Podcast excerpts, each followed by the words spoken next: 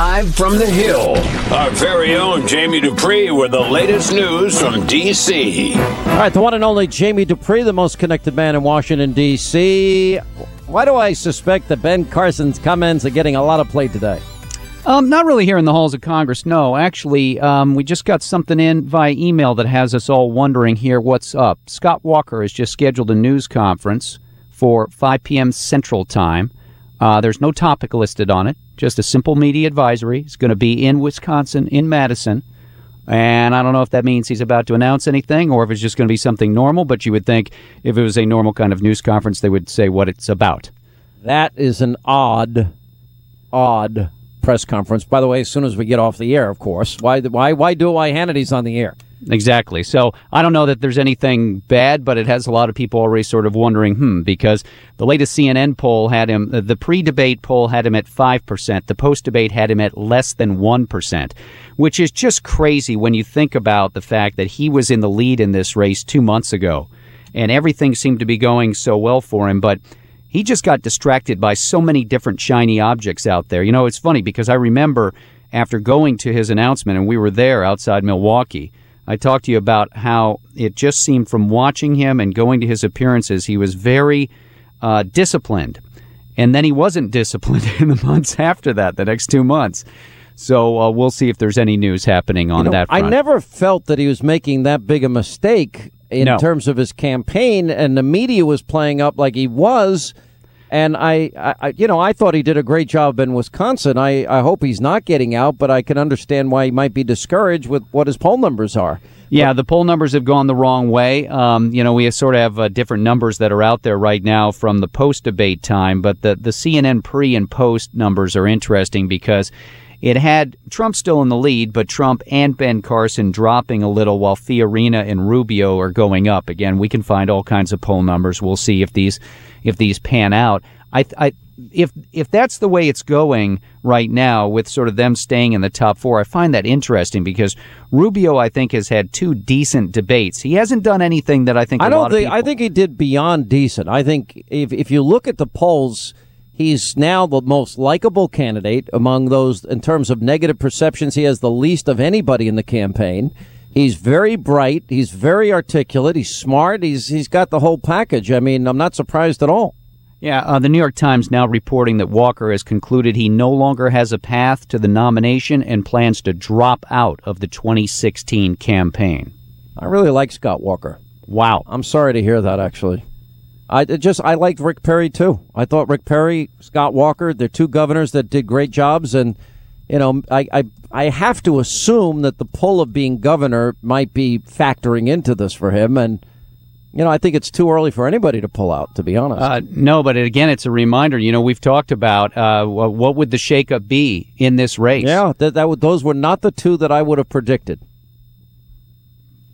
early on. Um, no, well, I certainly wouldn't have predicted Scott Walker. I, I really thought that he was going to have a uh, uh, have a big impact on this race. But obviously, if these uh, early reports are correct, and again, just sort of that reading between the lines, when you get an media media advisory that has no title to it at this point in time, and now prompting a lot of stories about that, Scott Walker may well be on his way out of the uh, Republican race for president. two, two post debate polls have three commonalities. Uh, well, not not really. Well, Trump's in first place in all of them. Carly Fiorina and Marco Rubio have gone up post debate, both the Rasmussen and the CNN poll. And uh, in uh, you know, one has Trump going down, the other has Trump going up. Rasmussen has him going up, and CNN has him going down. So I'm not sure how to interpret that. I think um, I don't know. My feel just is, and this feel could be wrong, but my feel is is that Trump may have sort of started to slow down a little just before the debate, and then I just got the sense that maybe he was slowed a little more in that debate. He told us immediately after the debate, "Hey, I won," but I remember thinking as he said it, I thought to myself in the spin room, he just doesn't sound like he believes that when he says it. He was just sort of saying it. It was obvious Fiorina. Well, there were a number of polls, that, uh, at least spot polls, that came out. They're not scientific, but three of them had him at sixty percent. So he might have felt that way because of that. Yeah, again, I don't think that he's out of the lead. Don't get me wrong. I don't think that he's like uh, uh going to be out of first place anytime soon or anything like that.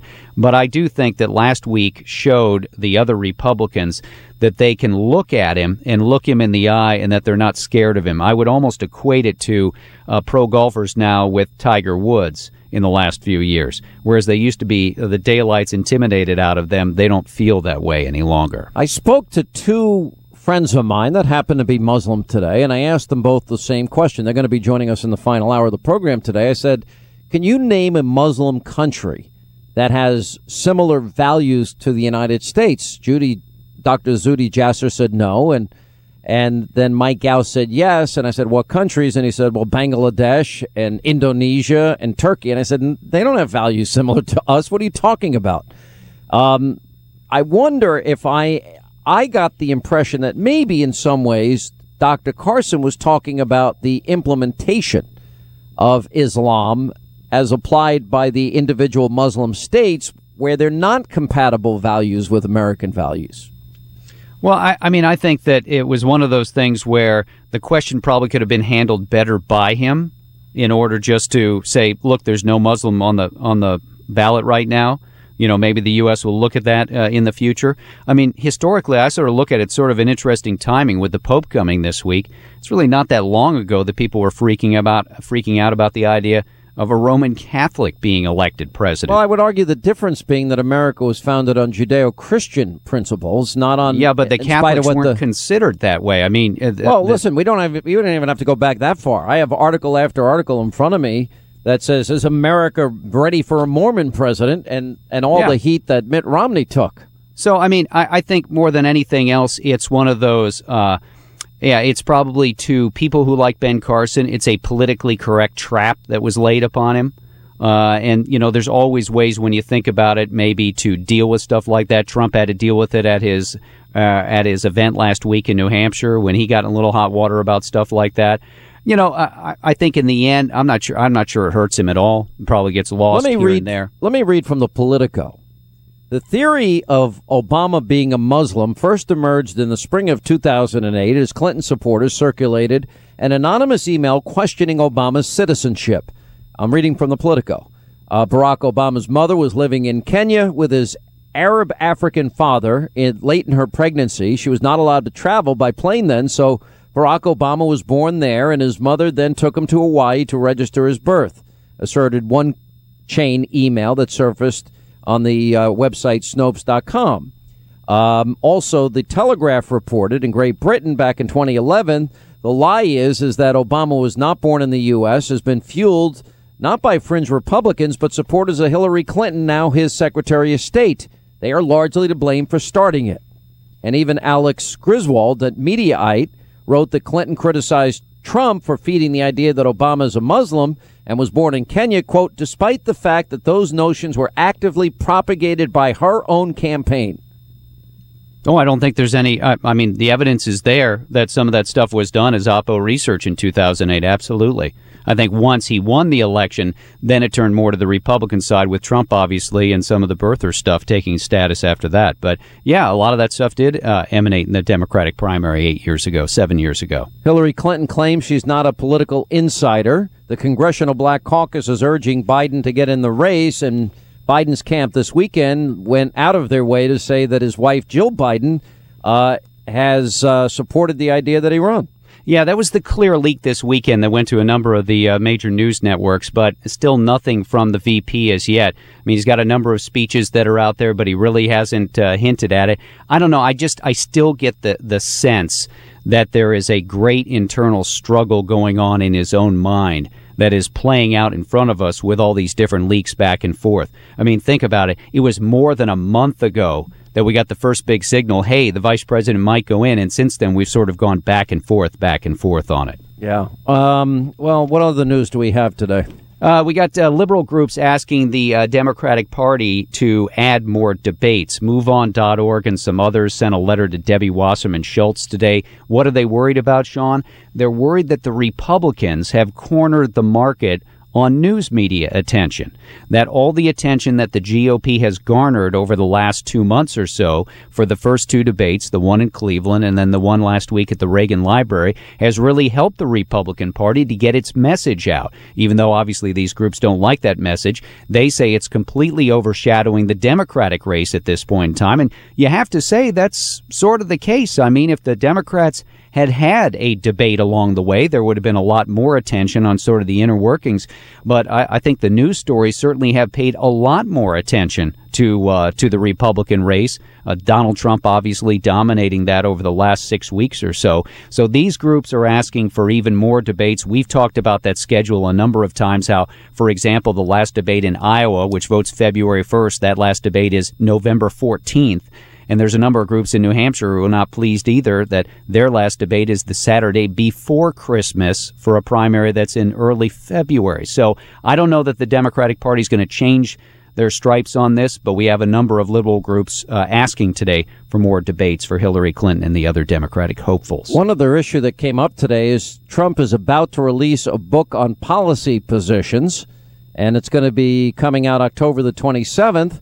And uh, apparently, right before the next debate. Apparently, yeah, and I guess the day before.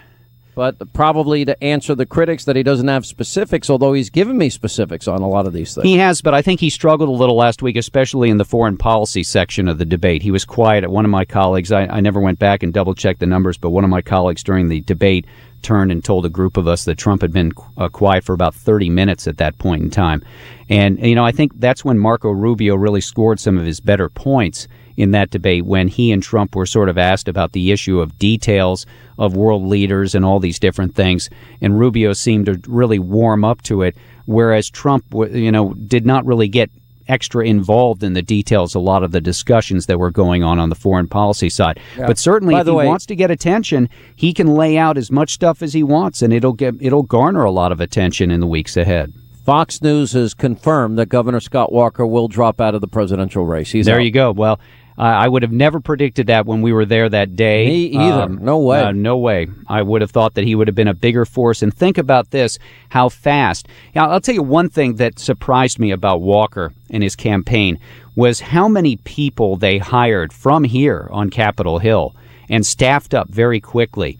And that caught me a bit by surprise because usually you run a bit more of a tight financial ship early on. And then if you catch fire, then you bring in all kinds of people there's going to be a lot of uh, hired guns who will now be available for other campaigns to take, or there will be a lot of people trying to come back to the Hill looking for work after this campaign. Do you see that these 20 alarmist climate so called scientists uh, have written a letter to Obama urging him to use RICO laws to crush dissent of climate skeptics like me? It would be an interesting thing to use the RICO laws for. I do think that uh, obviously the climate change argument is going to get some attention this week if the Pope mentions it uh, before the Congress on yeah. Thursday. It's the reason one GOP lawmaker at least is going to boycott. So let me understand speech. this right. The Pope meets with two murderers today, the Castro brothers, and then he's going to come here and lecture us on how we ought to take more immigrants and how we need to redistribute our wealth and adopt his spread the wealth philosophy. There will be political hot buttons on both sides, but mm. I would observe that maybe there might be a few Isn't, more that would tweak the GOP. Isn't that the same Pope that has a private jet, the same Pope that has a private helicopter, the same Pope that has, you know, a security detail, the same Pope that has a Mercedes Benz and the Pope Mobile and uh, lives at the Vatican? Not exactly an inexpensive home hey, you know, you've uh, you've got your uh, bully pulpit out there that you can raise all that stuff no, with, right? I'm just I'm I'm frustrated that he's gonna he won't lecture the Castro brothers. I didn't hear that he told them that they should repent for their murders and and release political dissidents, and now he's going to come here and attack America. So we read. I think a lot of lawmakers are wondering what exactly the Pope is going to say Thursday and how strong and stern a message it's going to be. Yes. All right, Jamie Dupree never wants to give his opinion, but that's why we love him. See you, Sean. Most connected man in Washington. We'll see you tomorrow. For the ones who work hard to ensure their crew can always go the extra mile, and the ones who get in early so everyone can go home on time, there's Grainger, offering professional grade supplies backed by product experts so you can quickly and easily find what you need. Plus, you can count on access to a committed team ready to go the extra mile for you. Call, clickgrainger.com, or just stop by. Grainger for the ones who get it done.